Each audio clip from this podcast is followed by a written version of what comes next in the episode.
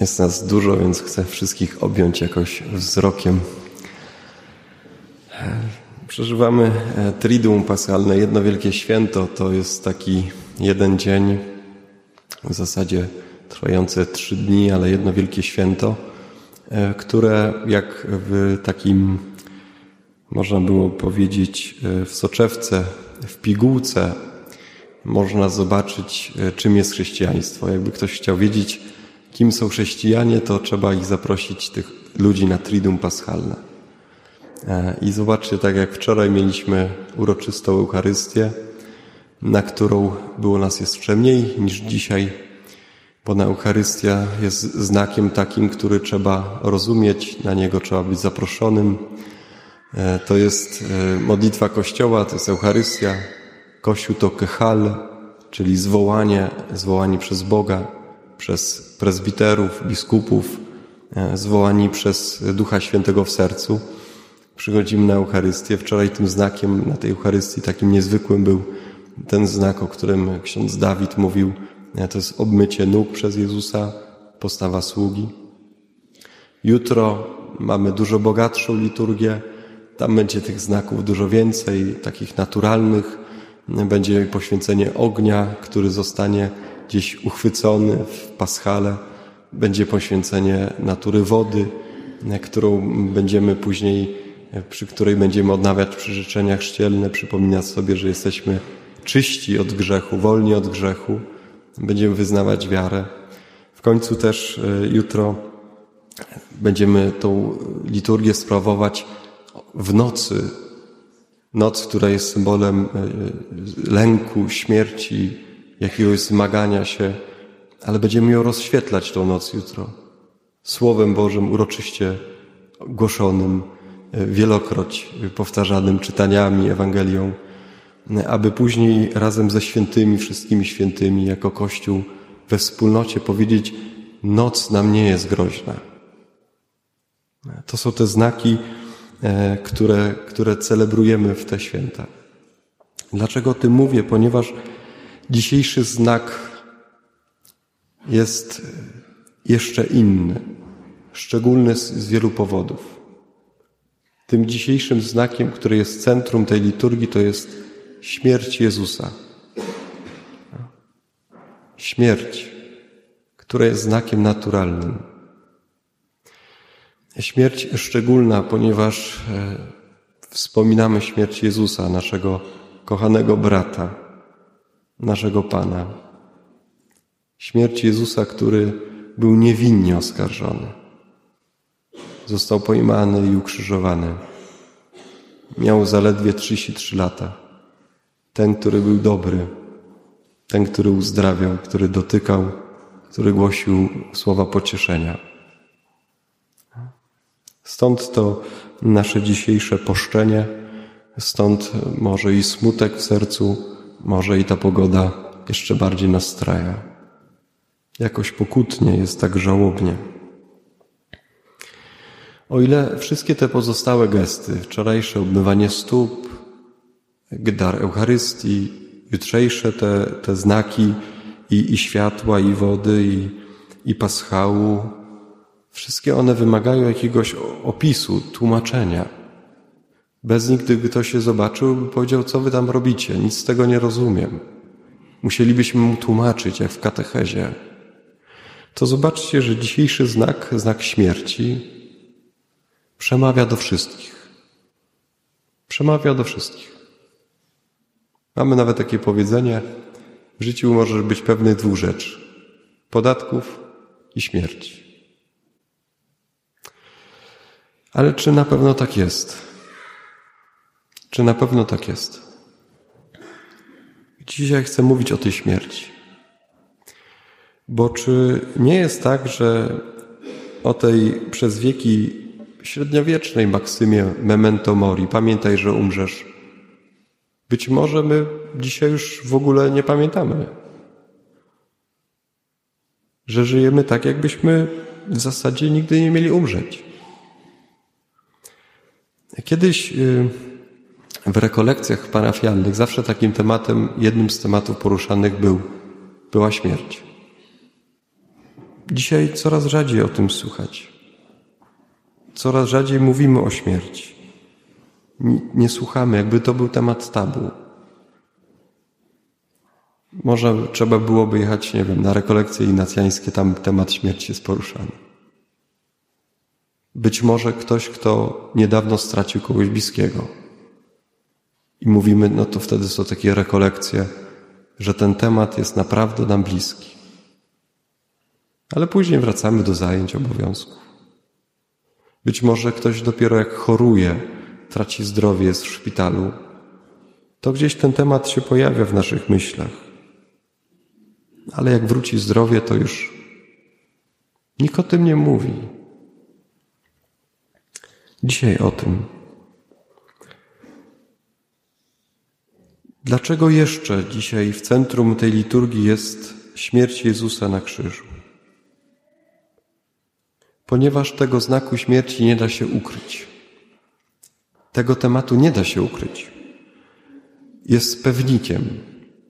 Więc Kościół, jeżeli mamy te trzy dni i, i mówimy przyjdź, zobaczyć czym jest chrześcijaństwo, to dzisiaj mamy znak szczególny. Ten, który mówi o śmierci. Że nie możemy pominąć tego ważnego tematu. Nie da się go ukryć. Niektórzy chcą go ukryć, ten temat. Dziś schowamy do DPS-u, do hospicjum, do szpitalnej y, sali. Nie ma tematu. W ogóle po co o tym mówić? Niektórzy mówią, a księża tylko o śmierci straszą tą śmiercią. Rzadko się mówi o śmierci, nawet w kościele. Stąd ta liturgia, przynajmniej raz w roku. Spotkajmy się wokół tematu śmierci. Co się stanie, kiedy ten temat nam ucieka z naszej perspektywy? Kiedy zapominamy o tym, że nasze życie się skończy. Pierwsza rzecz, tracimy orientację. Tracimy orientację.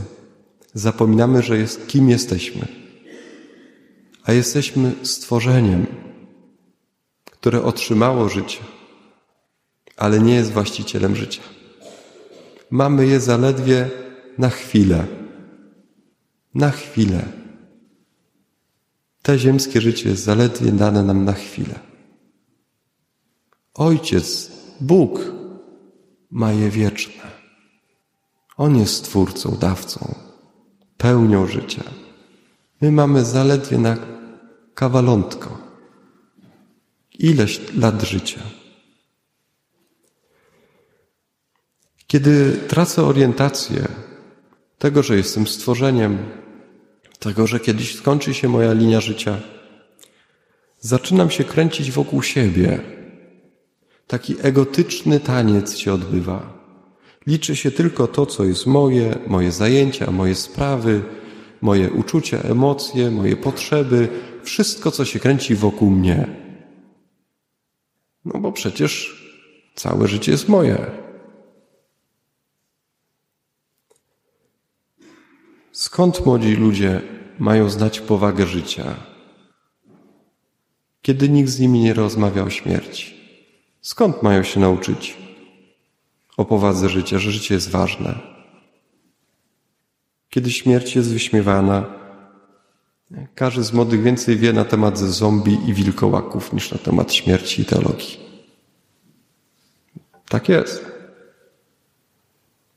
Mnóstwo gierek i innych zabaw wokół tematu śmierci.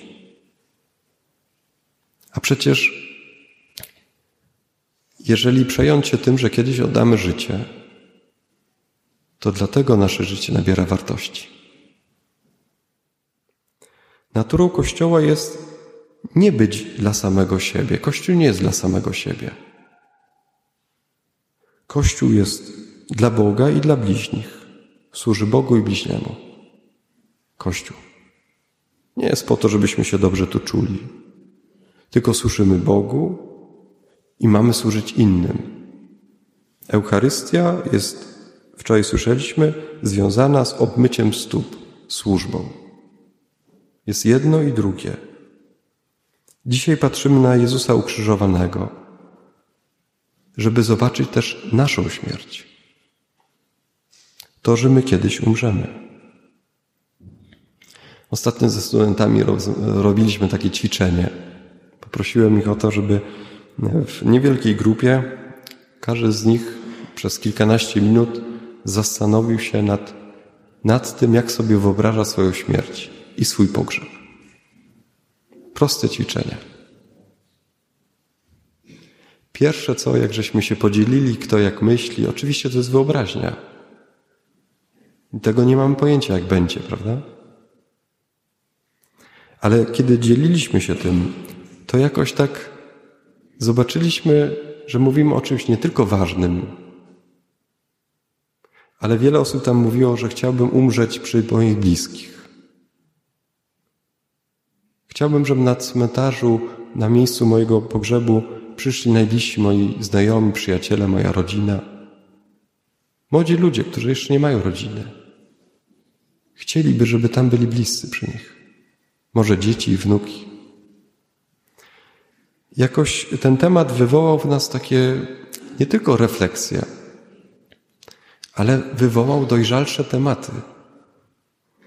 Że można rozmawiać o jakichś rzeczach ponadczasowych, które kierują moje życie.